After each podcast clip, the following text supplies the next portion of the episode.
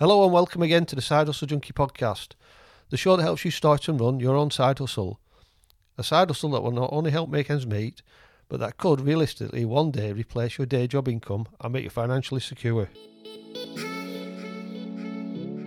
If the idea of a side hustle has been on your mind recently, or even for a long while, and you just can't seem to get it going, then this is the show you didn't even know you was waiting for.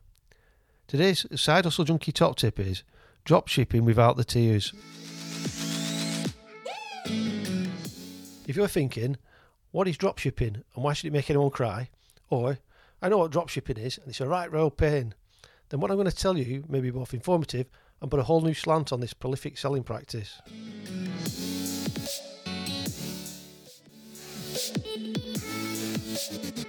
If you've ever bought anything from a lesser known website, or even new items from one of the many auction sites and marketplace apps, I'd be amazed if you've never had to wait ages for your item to arrive, only to be kept waiting and getting fobbed off with excuses from the seller like, sorry, I'm still away on holiday and I'll send it when I get home. Or, I definitely posted it, I'll chase it up with the post office. These excuses, along with many others, may well be true, but more often than not, they're just delaying tactics to buy time while your purchase wings its way from guess where? That's right, China. And you know it's enjoying a three week cruise, don't you? Dropshipping has been around forever, but now more and more entrepreneurial types are jumping on this lucrative business model. And here's why 1. There's no need to carry any stock whatsoever. 2. Because you don't carry any stock, it's easy to discontinue any lines that are troublesome and introduce new lines to test the market. 3. Best of all, the markup for selling goods from China can be eye wateringly large. If you don't believe me about the markup, pick a few products to research from eBay.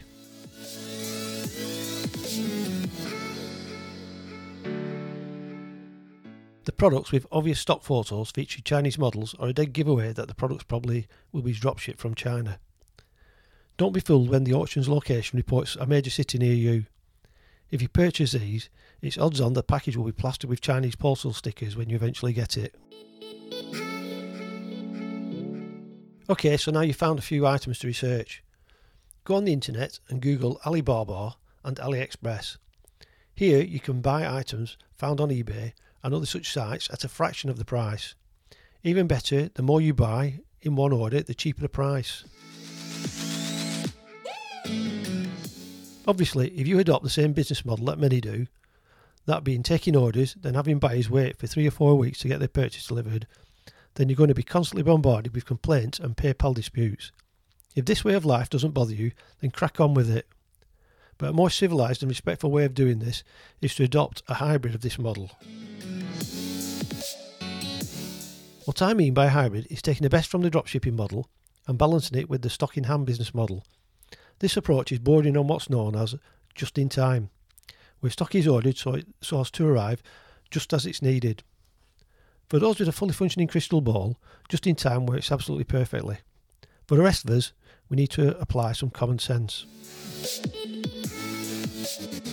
Go on to the sales platform of your choice. I'm going to use Depop for this example because if you've been following along, you will have already made a Depop account and will be probably already be selling used, as is more commonly now known, vintage clothes. So once on Depop, scroll down the feed of adverts looking for stock photos using Chinese models. The models may not always be Chinese, but the photos will always stand out from most Depop sellers' photos, as they are proper photoshoot quality. Now, as described in previous episodes, we're going to start doing some detective work. Drill down into accounts using these kinds of stock photos in their adverts. Poke around the sold items and make a list of what items are and what they sold for.